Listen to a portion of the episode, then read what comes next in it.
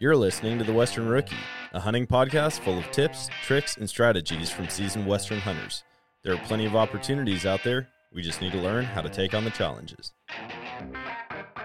Hunting is completely different up there. I've harvested 26 big game animals. You can fool their eyes, but you can't fool their nose. 300 yards back to the road turned into three miles back the other way. It's always cool seeing new hunters go and harvest an animal. I don't know what to expect. If there's anybody I want in the woods with me, it'll be you. Welcome back to another Western Rookie Podcast episode. I'm your host, Brian Krebs, and today's episode is going to be a little bit different again. We are going to do a recap of September's Archery Colorado hunt. So, for those of you that have been listening, follow along with the Western Rookie Podcast over the course of the summer, you know our group was headed to elk hunt in the same unit that Stephen Walker, a previous podcast guest, actually two time guest, has um, hunted quite a bit. He lives in that unit. And so we picked that unit this year to go to. There was eight of us on the trip. And um, we did meet up with Stephen. And we'll just go quickly through how the elk hunt went. So, like I said, eight of us were on the trip. So it was myself, my brother Dean, my brother Dean's daughter's boyfriend, Dakota, who Dakota's been hunting with us for a few years now. Um, Dean and I's good friend Josh from the lake that my brother and my dad live on. And then Josh has four brothers, um, or three brothers. Two of the brothers hunt with us, so Ben and Isaac. Um, ben has been a part of the elk hunting group since the the original trip. I was part of the group since the second trip. Um, Dean's been a part of the group since the original, so that's kind of the three OGs. Um, and then Isaac is relatively new. He's been going for maybe three or four years now, maybe five. Um, Jared, who is a friend of the Schaefer family, so that would be Josh, Ben, and Isaac. They're Schaefer brothers. Um, Jared's a friend of them. He's been going for about the same time as Isaac, so four or five years. And then the newest two members, well, I guess Dakota's the newest because this was his first archery elk hunt. Um, but then Aaron, who is a cousin of the Schaefer brothers, um, Aaron's done two years with our group. Um, everybody in the group's elk hunted multiple seasons. And so that's the group.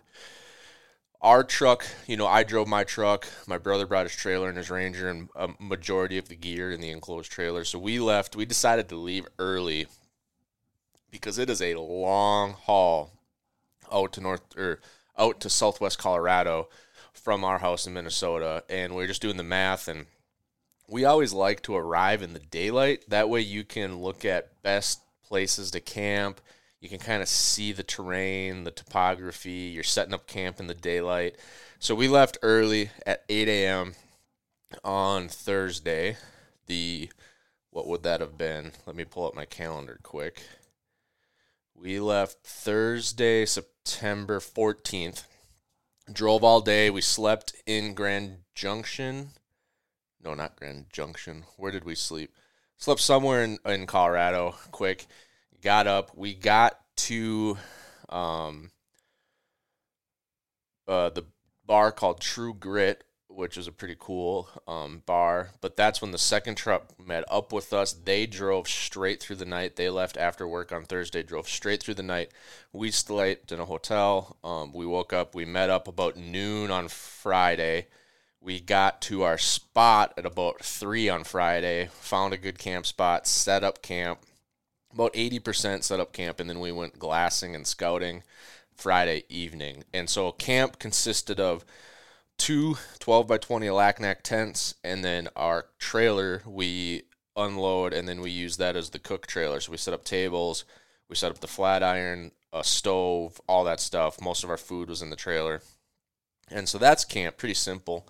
Um, and then we went glassing, and we did not see any elk that night, but I was able to get cell phone reception, and I called Stephen Walker, who lives um, not too far away from the unit, and we talked to him a little bit, and then he said, "Hey, I'll come out Saturday morning and hunt with y'all."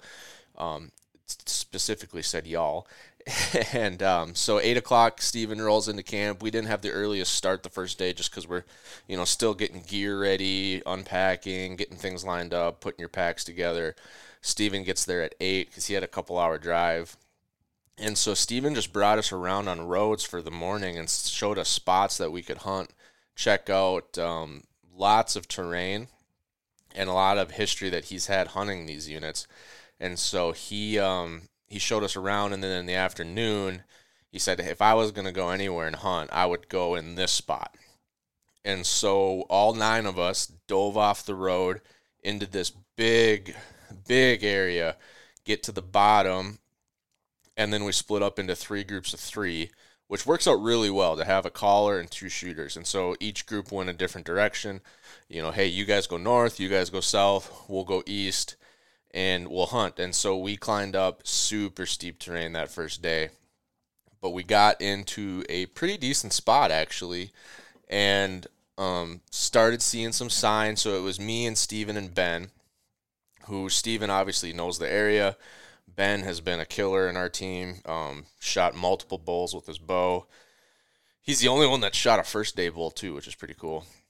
And so we started seeing sign. We started slowing down and calling more. Um, that's typically how we like to hunt is cover ground until we see fresh sign. And when we're saying fresh sign, that's you know elk sign that's less than a couple days old, preferably like today, this morning, hours ago, and then we slow up and we start calling.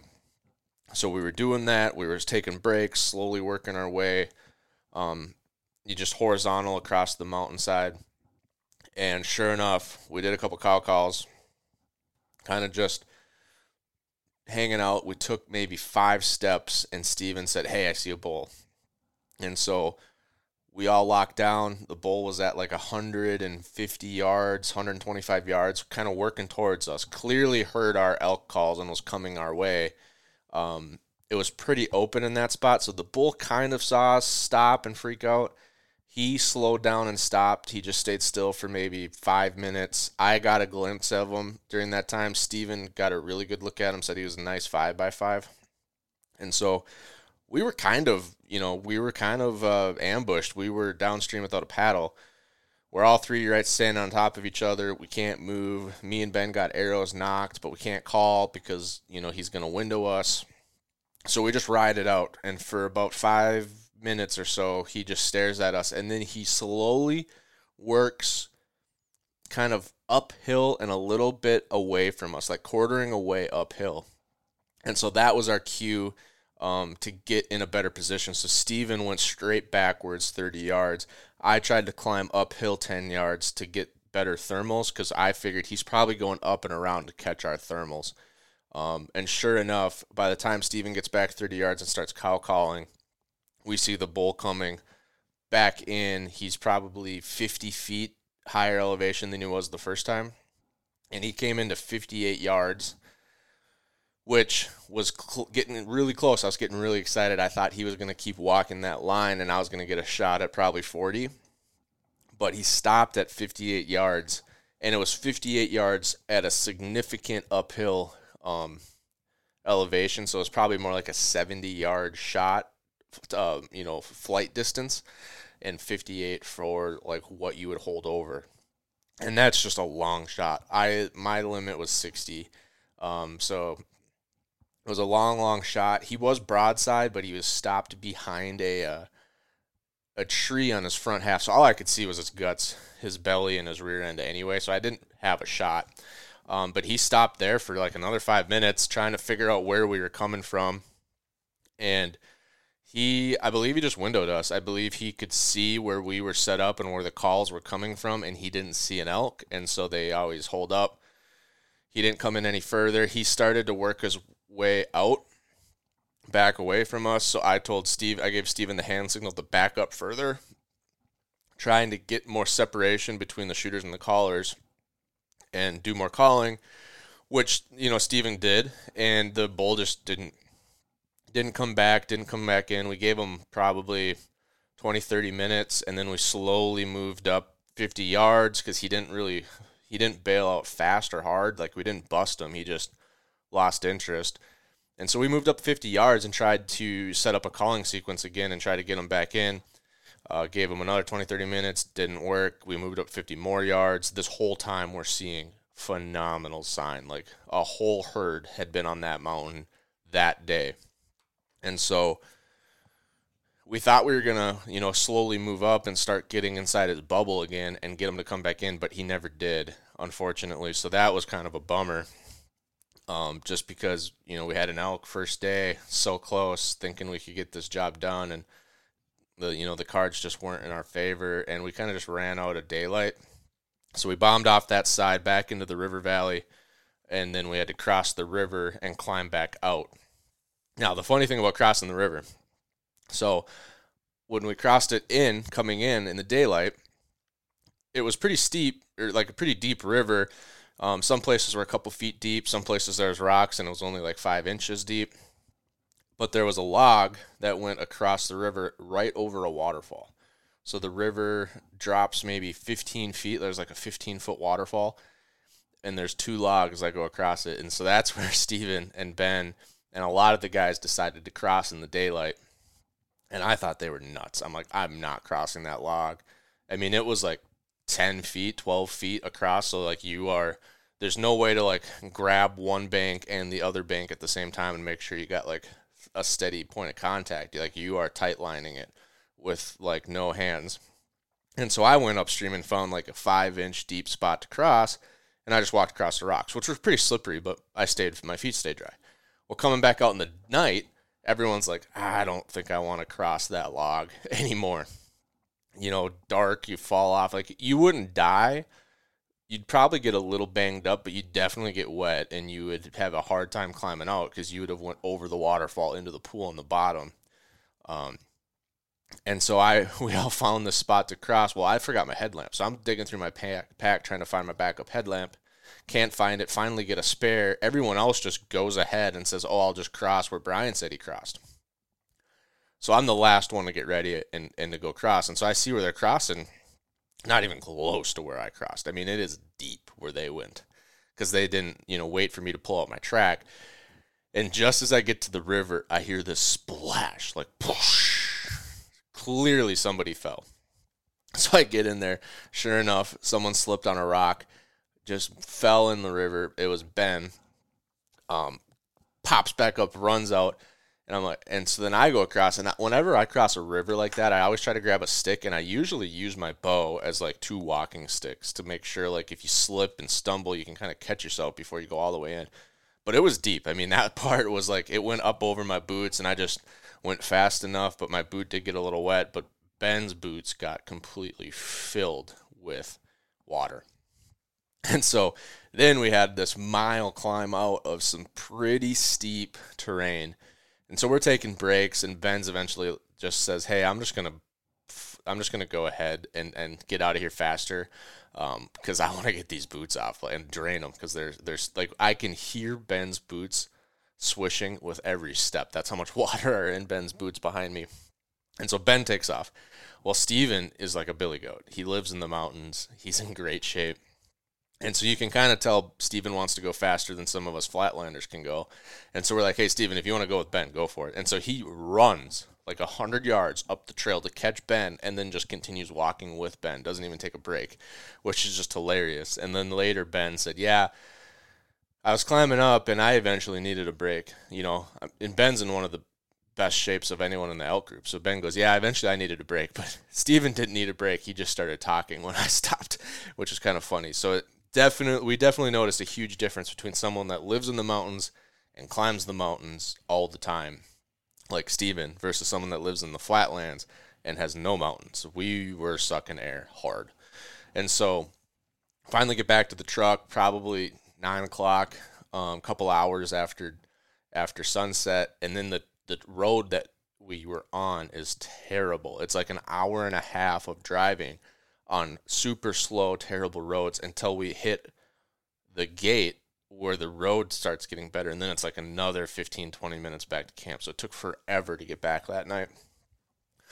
And so everyone kind of decided we all hated that road and we didn't enjoy the climb out, but we did get into a little bit of elk sign in there. So we had mixed feelings on whether or not we wanted to go back back to that spot. But we talked about it at camp. I fired up um, the flat stone. This episode is brought to you by Steelhead Outdoors. Now, everyone knows that Steelhead Outdoor safes are the only American made fire insulated modular safes on the market.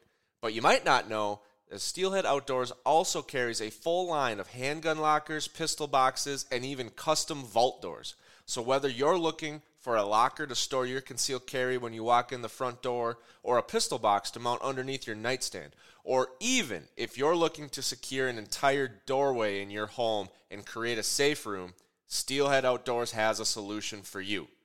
You can tell the guys over at Steelhead are gun owners because they have the gun owner in mind when they design their products. Their handgun lockers are just the right size to store modern day handguns with lasers, optics, double stack magazines, and even a backup gun. While their pistol boxes are the perfect size to mount underneath your bed, your nightstand, or even in your vehicle. And when it comes to a custom vault door, they have designed a panic lock and emergency release so you can easily lock and unlock your vault door completely from the inside, meaning you are always safe but never trapped inside. Go to steelheadoutdoors.com to check out all of their security options and pick the right one for you. And made uh, pulled pork barbecue sandwiches because that was Steven's favorite from from shed season back in New Mexico this spring when we went with him, and I told him if he comes and if he comes and hunts with us, I'll cook him some more barbecue. So everyone had that. Everyone liked it. Steven takes off, and then the group says, "Well, let's let's find some different areas for tomorrow, just because that climb." takes a lot to get back in there and we were thinking that would be a good spot to spike camp because it's been on our list to spike camp every single archery elk trip we've ever gone on and we've never done it and this was the year we said we were going to spike camp. So we are like, well, if we ever go up that long road again and we're going to go through all the work to get in there, we should might as well just sleep there because there's a great valley next to the river to sleep in. And so we said, let's let's check out a cute few other spots. And if we get later in the week and we don't have anything better going on, we'll just go back into that area and spike. And so then for the next couple days, we started checking out different spots. Um, uh, me and my brother in Dakota hunted the next day, and we just started checking out some short spots near camp. Um, did not find a ton of elk sign on some of these like half day hunt spots. Some fresh sign, you know, like some elk had been through here, but nothing like a herd was living here. And so we were just spot hopping all morning long. In the evening, we went and checked out a completely different area by truck, and then we went in there a couple miles. Um, lots of openings that you could glass, but we just didn't see a lot of fresh elk sign there.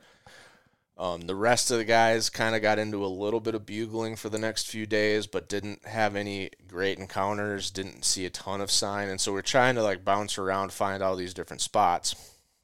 And then I'd say maybe midweek, we found a way that we could hunt. We could take a road up and hunt all the way down. And then when we got out, we would just meet up with a drop ranger. We would drop the ranger at the bottom of the mountain, and that way everyone can hunt like downhill. So it's obviously a lot easier to hunt downhill.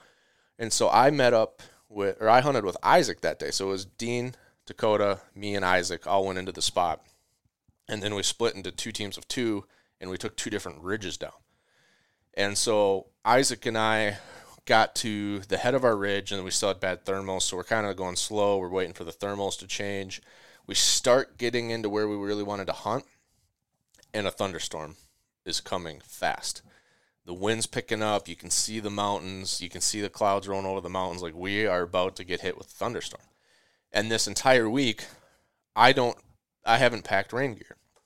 It has been raining almost every evening for a short bit, like mountain rains, like 30 minute showers. And so I've just been hiding under a tree um, for these showers trying to stay dry because my rain gear is heavy, it's old, it doesn't fit great, and it doesn't work great. And so I'm just like, hey, I'm not going to carry this rain gear. I'd rather just get wet. Well, this thunderstorm looks bad. And so I, instead, I've been packing, it's an Alps mountaineering or engineering. I can't remember what their name is. It's an Alps rainfly. And so it's one of those rainflies where you have um, six different stakes or like six different ropes. And so I'm like, hey, Isaac, you know, Isaac's putting on his rain gear, and I don't have rain gear. So I'm like, hey, I don't have rain gear. I'm going to set up this rain fly instead, but it's plenty big enough for both of us. And if it works, we'll both stay perfectly dry. And so he's like, oh, that sounds great. So he helps me set it up, but I've never done it before. So we're kind of just going fast. It's starting to rain. Crawl underneath it, and it's working. So we just kind of tweak some stuff higher, lower. So this is a good example of like testing out stuff like this before you go. Because I I had just looked at the picture and was like, yeah, that doesn't look hard to do, and it wasn't hard, but you just learn a couple things setting it up the first time. But but after a couple tweaks, we got it set up so it worked great. Isaac and I just took a nap under it for two hours and stayed 100% dry. And it's half the weight of my rain gear. So I was like, oh, that works perfect. I'm to for sure not bring my rain gear anymore. You know, I had it at camp, but I just didn't want to pack it because it's so bulky and heavy. And so we roll all that up. We walk a couple hundred yards. We had this old logging road. So it was like nice, easy, flat walking across the side of a ridge and we finally cut some fresh tracks that looked like a bull. It looked like a raghorn or a satellite bull. It was a mature elk. It was a single set of tracks. It was coming from over the ridge downwards. So we said, hey, let's call. So we set up a calling sequence. Sure enough, we hear a bull bugle back almost exactly where we rode out the thunderstorm. And so we start moving towards the bull. We set up, we probably do a half hour sequence nothing. We get him to bugle like two, three times throughout that half hour sequence, but he doesn't move. And it's midday. It's like noon, one o'clock, probably bugling from his bed. So we move up another 50 yards, do a couple calling sequence, and then we just sit for like an hour, hoping as time goes on, he'll get out of his bed, he'll be curious what he heard, and he'll work towards us. Unfortunately, that didn't happen. We did not hear any more out of him. Um, we tried to get him to bugle again before we left couldn't get him to bugle. And so then we just started working back to the original plan, working kind of down the ridge, going from side to side, checking it out, throwing out some bugles. And so we get, I don't know, a ways down the, the ridge. We throw out a bugle and instantly Isaac gets a response. And it's like a it's close. It's like 200 yards away. It sounds deep and raspy. It sounds angry. It really does sound like we got inside a bull's comfort zone and he was giving us that that like heads up like do not come over here i have a herd over here i'm angry you know he's being territorial and so we're like oh perfect let's work in 50 yards let's do a setup let's see if we can get this bull to sound off again so we work in that 50 60 yards i get out front isaac's calling he does a sequence and a bugle cuts him off but it's like 400 yards away now. And I'm like, gosh darn, like this bull just must have took off as soon as he heard us bugle, and now he's 400 yards away. And so I'm like, hey, Isaac, we got to keep moving. Like this bull is moving away from us, so we got to go with him. And so we're like, okay, good. We start going downhill, and sure enough, we look up about the same time Isaac and I both see an elk at 90 yards. And we had only come like 30 more yards. Well, sure enough, it's a bull it's a good bull. It's a five by five. And so we lock up. Isaac sneaks back uphill. We kind of call that bull doesn't like what he's like. He think he saw some movement, so he kind of moves off, kind of you know, away from us, going horizontal. And so I sneak up with him, thinking, oh, what if the same thing happens? He could be coming up and around to get our thermals. And so I work that way. Isaac starts doing some more calling. We hear the other bull bugling on, you know, the 400 yard away bull bugling still. And so now it's clear like we heard two different bulls and we assumed it was one when we should have stayed put and played out the first one. And so I see some movement getting closer in the woods, but then it cuts back underneath me and goes back the other way. And so then I turn around and kind of work 20 yards that way. Turns out it was a herd at 60 so now I'm trying to sneak into this herd at 60, but I got this big opening beneath me that I got I can't cross because they'll see me. And so the bull and two or three cows were working kind of at that 60 yard range. And nothing we could do could pull them in any closer. I think they were starting to get a little suspicious by this point because, you know, we walked in accidentally too close to this herd. They kind of saw movement they didn't like. And after that, it was just hard to get them to play and to work. And so, unfortunately, I didn't see them any closer than 60. I never had a clear shot at the bull. All we had was a bull tag. I couldn't have shot a cow anyway. Um, and I didn't even have a good a shot at a cow. And so that was super frustrating because we, you know, Isaac and I were talking the whole time, like, let's not be too aggressive because that's what screwed us up. You know, both of us had got screwed up already in this trip by being too aggressive and and not being patient. And so we thought we were going to be patient, and then the whole two bowls got us all messed up. We thought it was one, so we started going after the 400 yard bowl. Sure enough, the 200 yard bowl busted us. And so that was just a lesson to be patient and always consider there could be two bulls. Like it, it's sometimes it's easy when there's lots of bugling and you're just used to multiple bulls, but we were not hearing a lot of bugling this week. And so we are like, oh, hey, a bugle, great, 200 yards away. Oh, he just bugled again at 400. We were just assuming it's the same bull because these bugles have been so hard to come by. And so that was a real bummer.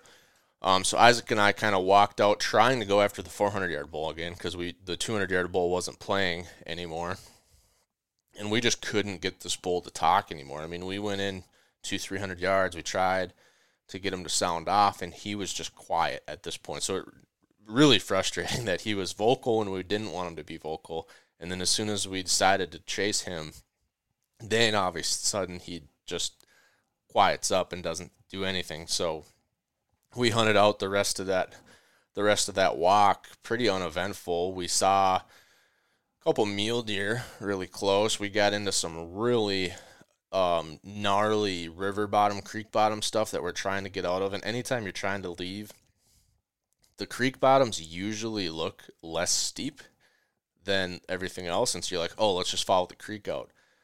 But it was a disaster. It was like the last 10 like it was just so steep in there that i think it like yeah the creek valley isn't that steep but the sidewalls are pretty aggressive and gnarly because they're carved out and it's just too small for the map to see. But it was it was becoming pretty evident that like this is gonna suck and it's gonna suck for a long time. So we just decided hey let's just climb a little bit of elevation even though we we don't want to go up because we're trying to get back to the truck. But let's just climb and we'll walk faster. So we sure enough, we climb out and we start going a lot faster. And then I found a bugle tube.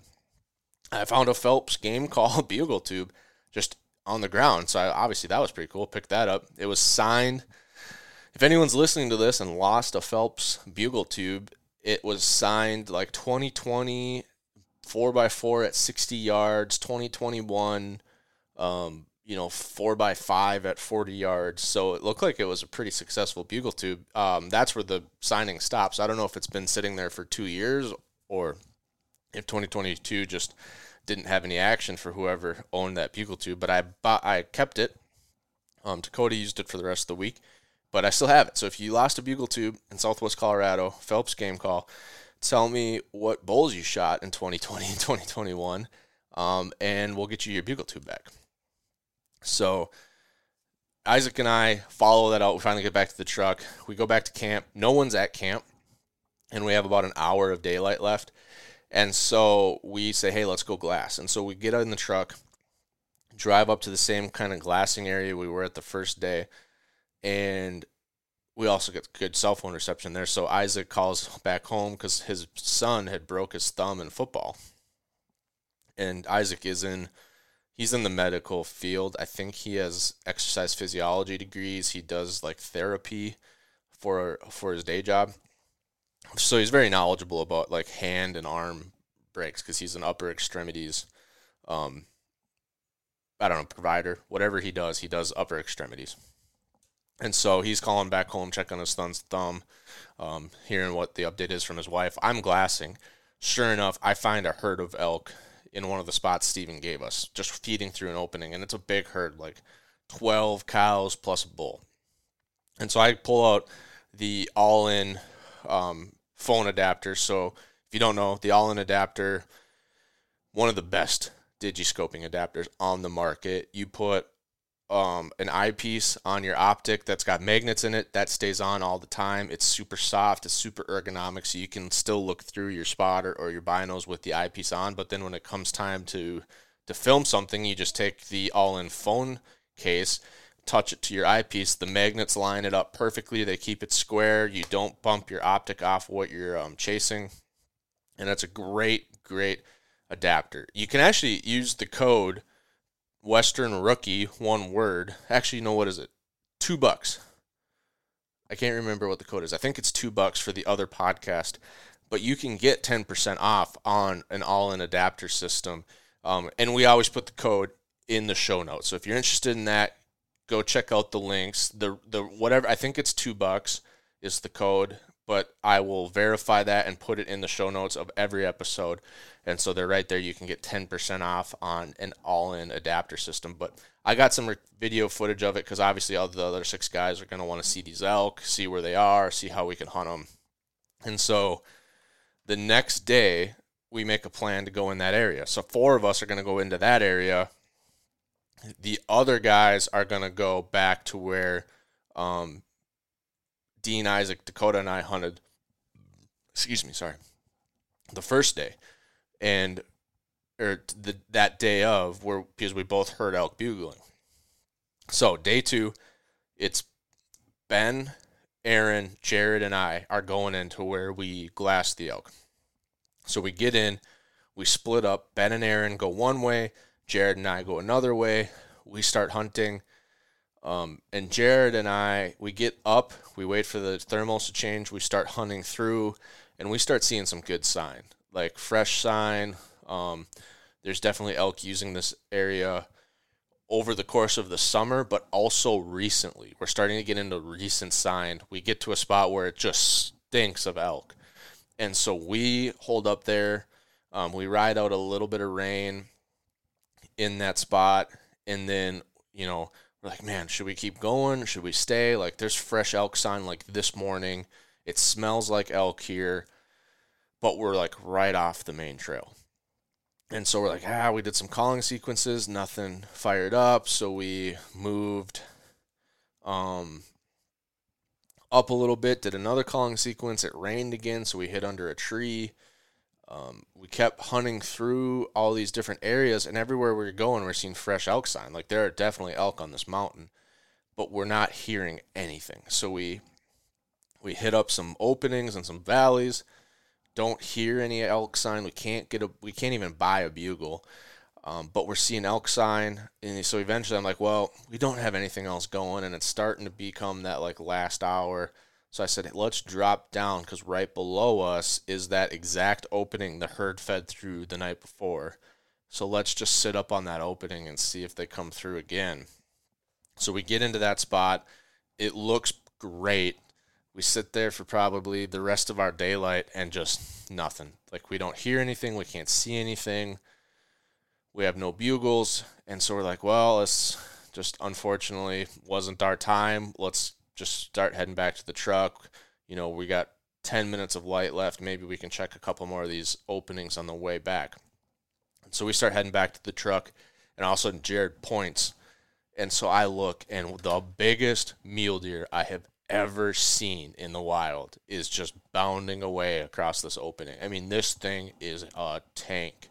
I am not a professional mule deer scorer. I am very good at scoring whitetails, but this mule deer it was tall, it was wide, it had deep forks, it had junk. I mean, it had everything. I really believe this was like a 170 class mule deer, which I think is huge. I know a lot of people shoot bigger mule deer than that, but it was a large mule deer. Um, other than that, we get back to the truck. We I, we did see two mule deer across the trail in the headlamps, two bucks that weren't more like 120 inch bucks, like cool bucks to see, but not as big as that first one. But we get back to the truck, and about the same time, Aaron and Ben are back, which was kind of surprising because they said they were going to go a lot farther. Well, we start talking to them, and apparently they got into elk sign almost immediately, and it was so, it was so heavy. Ben said it was the best elk sign he's ever seen in a spot while elk hunting, and we've elk hunted a lot of places. And so they just sat up for four hours in one of these little openings or one of the woods where they had some shots and just sat there because there was such good elk sign. They thought like there could easily be elk just milling through this area during the daytime. And so they spent most of their time not moving very much. which is kind of what you want when you're archery elk hunting. Like if you're doing 10, 15 miles a day, that just kind of tells me you're not in the elk. Because um, when we get into heavy elk, we slow down, we stay put, we call, and you only do like four or five miles. And most of that's like two miles in, two miles out. So they held up. They didn't have anything midday, but then they started working for the evening, kind of that area, and doing some calling. And they heard some bugles from their their spot that they were held up at. So Aaron was like, "Hey, I hear that bugle. Do you hear that?" Well, Ben has ringing in his ears, so he doesn't hear as good. And so he's like, "No, I think that's a bird." And this goes on like three, four times as the story goes. And Aaron's finally like, "No, that's definitely an elk." And then it bugles one more time, and Ben's like, "Oh yeah, that's an elk." And so they take off to chase these bugles. They get into the herd, they set up Ben's caller, Aaron's shooter. They start calling. Bulls are working. They're calling. They're seeing them.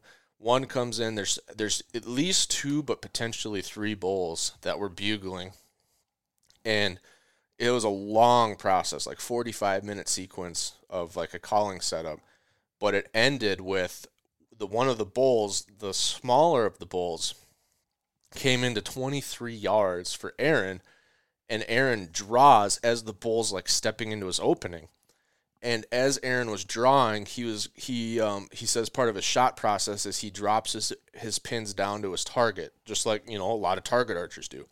But he said as I was dropping, I remember my 40 yard pin hit the back line of the elk, like just came down to touch the elk, but the elk like saw me and like startled and jumped, kind of like just kind of like oh, you know, in place. Didn't take off, just jumped. But that like startled Aaron, and Aaron jumped and accidentally punched his trigger, and so his arrow went flying over the top of the elk. They never touched it.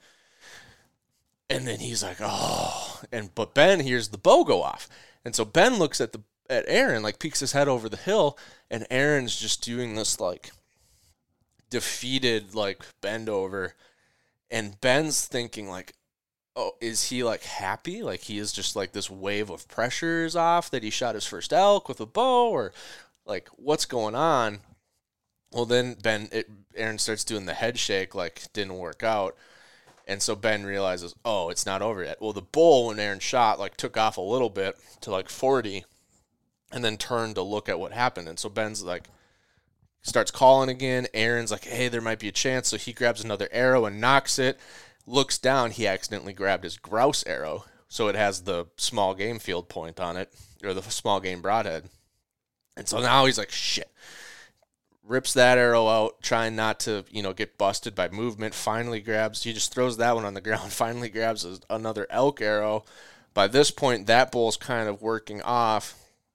But the bigger bull is coming up from another direction. Well, while all of this is going on, Ben is trying to make like this full on display of elk calling. So he's raking and stomping, he's moving back down the trail because he's below a he's below a little rise, so the elk can't see him because he's you know they're up on the flat. He's doing all this stuff. He's running around, stomping, breaking branches, calling. All of a sudden, he looks over, and the big bull is standing at 60 yards, just staring at him, just like watching this lunatic. This elk's probably thinking like, what kind of weirdos just running around doing all this? And so obviously Ben freezes, and the elk just slowly turns and walks away. And Ben said to make it worse, he just kind of looked back as he was walking away and just like shook his head, like you thought you were gonna fool me with that. and so it was. A, it sounds like it was a crazy encounter. Um, unfortunately, it didn't work out those are the kind of memories that will haunt all of us. Um, everybody but Dakota has been there. Everybody but Dakota has shot an arrow at an elk and not got the elk. Um, a lot of times it's a clean miss for whatever reason. Um, I hit a twig one time at like two feet that I couldn't see out of my sight housing, and my arrow went 40 feet over this elk's back. Um, my brother had one happen. Everyone in our groups missed an elk or had one within shooting and didn't get a shot. So that's just part of elk hunting. Uh, we all feel for Aaron. We gave it an appropriate amount of time in camp before we started uh, joking with him about it, but uh, he took it pretty good, and then you know just wanted to get back out there and get another chance.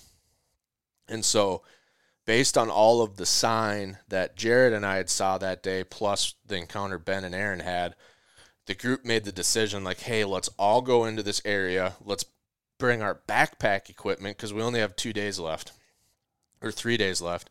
Let's bring our backpacking equipment. Let's spike out in there just so we stay closer.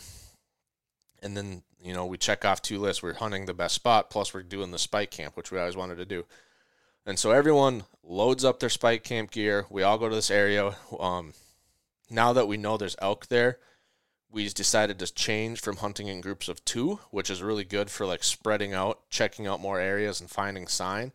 But now we're going to hunt in groups of four just to make like better chances that we get a shooter and an elk close enough to ch- that they get a shot, right? So one caller, three shooters instead of one and one. So we have six shooters instead of four shooters, basically. Um, is the goal because we know there's elk sign here.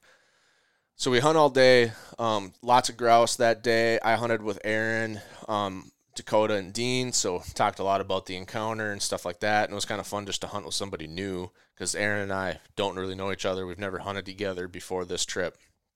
Um, saw some in fresh elk sign. We saw a lot of tracks out in these openings from probably overnight um, activity, but we uh, didn't see a ton. We heard a bugle um, we were eating lunch. We heard a bugle, decided to go after it. Kind of worked in.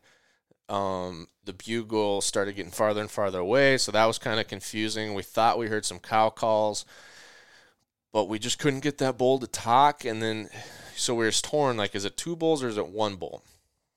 If it's two bulls, we should stay here and work because we're only 120 yards away from where he started bugling.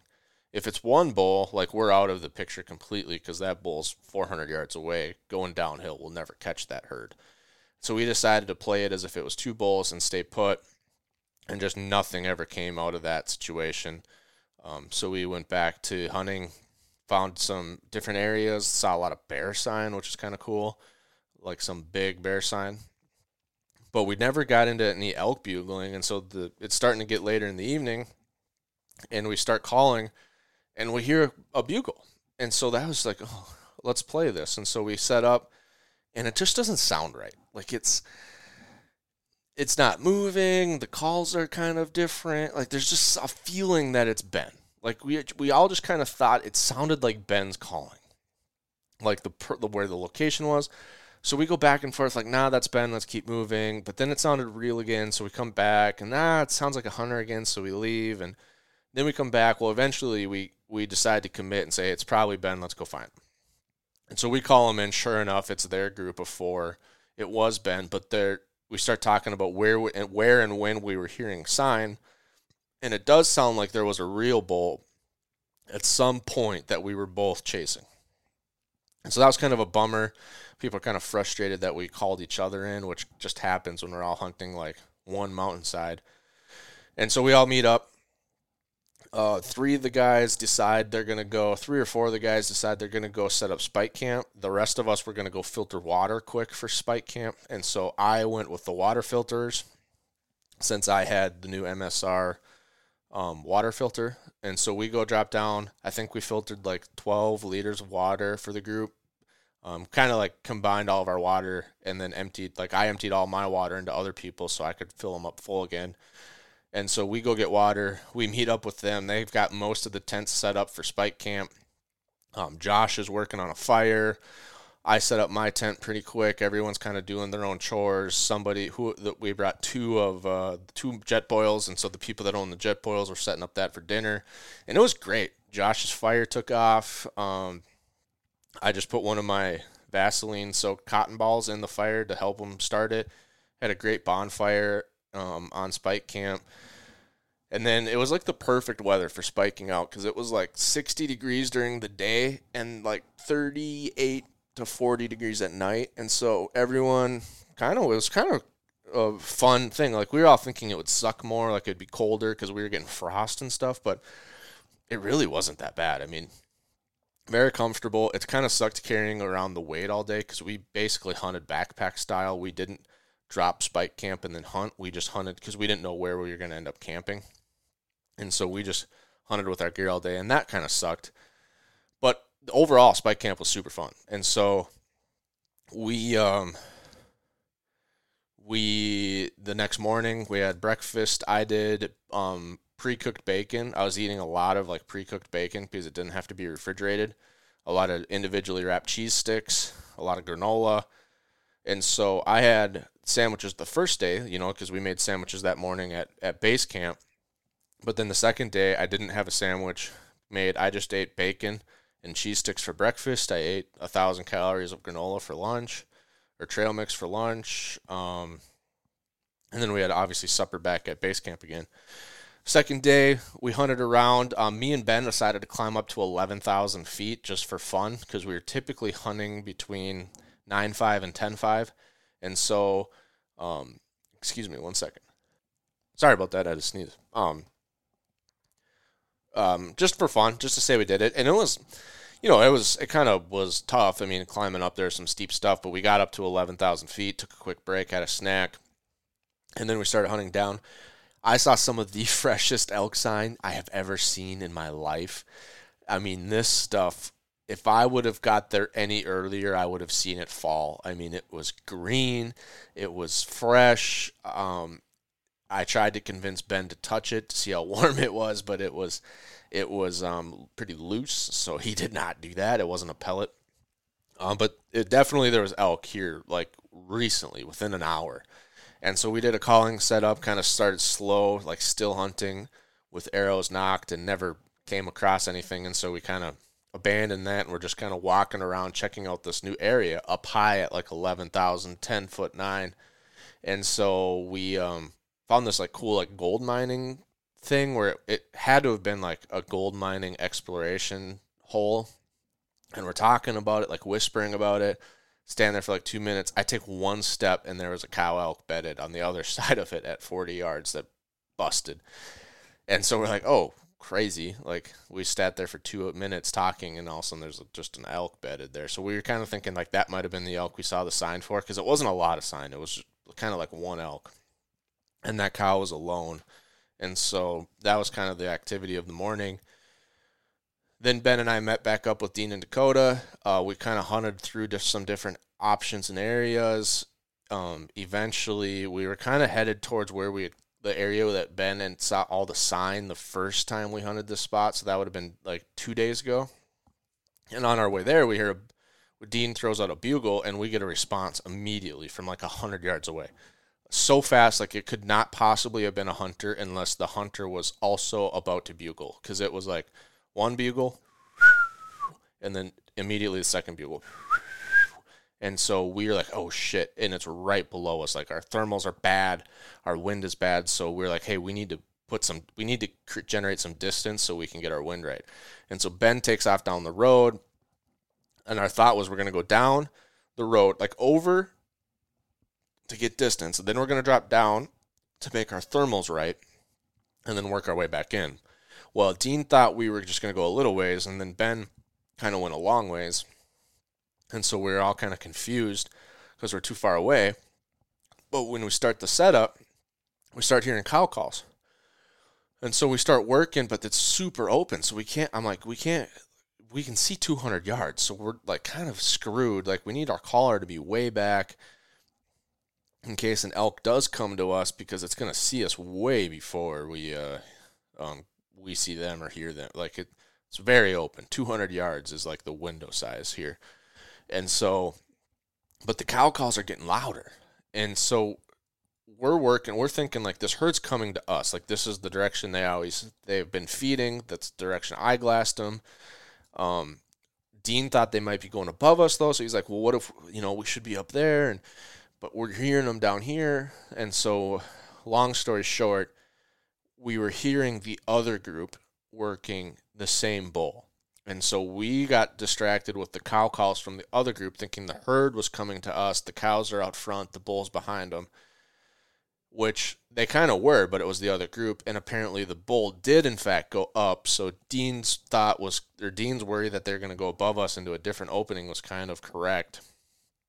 And it was just super frustrating because, you know, both teams probably could have made a pretty good play on that bull or that herd, whatever it was. But we got distracted with each other because we, our teams were calling more than the elk were. And so both teams were like, oh, hey, they're over here because that's where I'm hearing all these calls come from. And so we worked in towards each other, and the bull went out the side, which is just super frustrating. And so everyone was kind of in, you know, negative moods, I would say, because we just wasted two evenings in a row hunting the other group, which is always frustrating. And so we kind of gear up. We all bomb out, hit the trail, hit bring the trail back to the trucks, bring the trucks back to camp. And uh, at this point, you know, we had one more day left. Um, we'd hunted hard for seven straight days, not on a lot of sign. We just basically burnt out our best spot because we hunted it three days in a row. And um, and so we start talking about logistics. And so the the problem was everyone has to be back at work Monday morning. Some people could take a day. Some people really needed to be back at work. And so we're looking at it and like if we hunt Friday, we're probably not going to we've never had success in the morning. Our group has always shot our bulls in the evening.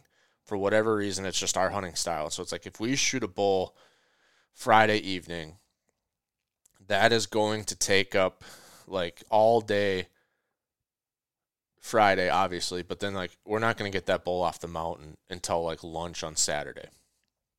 Then we have to break down camp. That's like a couple hours. And then leave. You know, we're going to basically leave Saturday night. And then we're put in a position where we're going to have to drive straight through to get to work by Monday morning because it's such a long commute with the trailer going over the mountains. And everyone's like, I don't know if I want to do that. I don't know if I want to drive straight through to get to work and then be like go to straight to work. Um, we're not, you know, everyone kind of talked pros and cons, and it came out like a lot of people were feeling like they had a great hunt. We had fun, we had success. You know, it wasn't um, the point of the hunt's not to punch tags; it's to be out there, and we did that. We spiked out, we got into elk, but we don't really have any more good spots. Um, we're kind of out of leads. We're out of sign. We're not having like super high call rates. Like we're not getting into lots of opportunities each day. So we just kind of did a, a trade off analysis and decided, you know, because most of us are engineers, just decided it's not, the juice isn't worth the squeeze. Like we could hunt one more day and we can um, try, Sorry about that. Somebody tried to call me. Um, we could try to hunt one more day, but all that's really going to do is like push us into a situation where we're going to have to drive all night long to get home, and, and nobody wanted to do that. So instead, we decided to have a mountain party. Jared is a phenomenal musician. He has a band. He has does covers. Um, he and he brought his guitar, and so we decided we are going to have a, a a music festival on the side of the mountain. Josh made the biggest bonfire I've ever seen in my life. Um, he put he started it out with probably a 50 foot stump log, like a chunk of wood that was cut. That was probably two and a half feet wide, like a two and a half by two and a half foot piece of wood. And then he got six foot like dead wood um, and made like a six foot teepee. And that's what we started the bonfire with. Um, and Jared brought out his guitar and we were singing songs and just having a good time on the side of the mountain. Had a couple drinks, um, burnt out all of our firewood, went to bed at about three in the morning, um, and then woke up and started packing up camp and hitting the road. And it turns out it was probably a pretty good idea because as early as we left, I personally didn't get home until 10 p.m. Sunday night.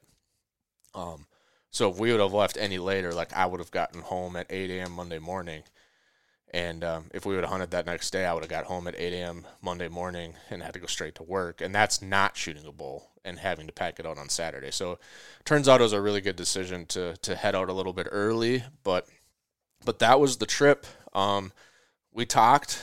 I don't know. I think I think we're gonna try to find a different unit for Colorado we just didn't see the sign and the elk that we were hoping for. I mean, we saw lots of sign in some pockets, but we just weren't getting the encounters and the calling that we were hoping for. Um, and so we're going to keep our eyes open for a different over the counter opportunity in the future. Next year, I believe we will be going back to Montana because we should have points there, and we've got a couple spots that we've had success there in the past, and so we'll we'll do that. And then after that, it'll be Wyoming, which is our favorite spot. Um, but yeah, just not sure if that's the unit for us. As far as gear goes, super happy with my food system. The pre-cooked bacon that you can get from like Hormel worked phenomenally well. I packaged them individually in um, vacuum sealed bags, so I had I think 12 slices a day pre-packaged. That's like four to 500 calories of that. The cheese sticks worked phenomenally well. I didn't have them refrigerated the entire time. Neither the bacon nor the cheese sticks, and they both stayed fresh and tasted great. Great snacks. Um, trail mix was great.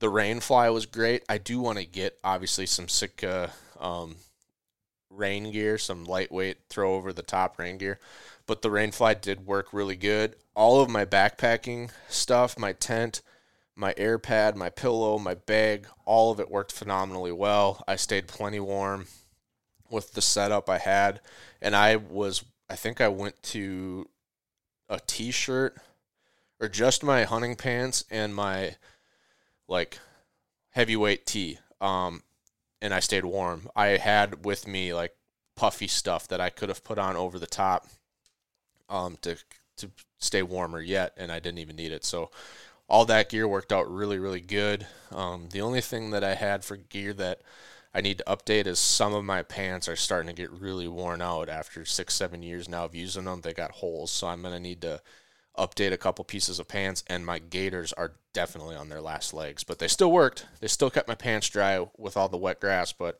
um, I think I'm gonna need to upgrade my gaiters before next season but that's it. That's the the annual archery elk hunt. Hopefully, you know, in the future we get into more calls, get some bulls on the ground. Um, typically, every year we do actually at least get one in the group, and so this was kind of a bummer year in that respect. But it's always fun to check out new spots. It's always fun to try new things. So, like the spike camp worked out really well. I think we're going to probably be doing more of that in the future, and so some of that stuff went pretty well.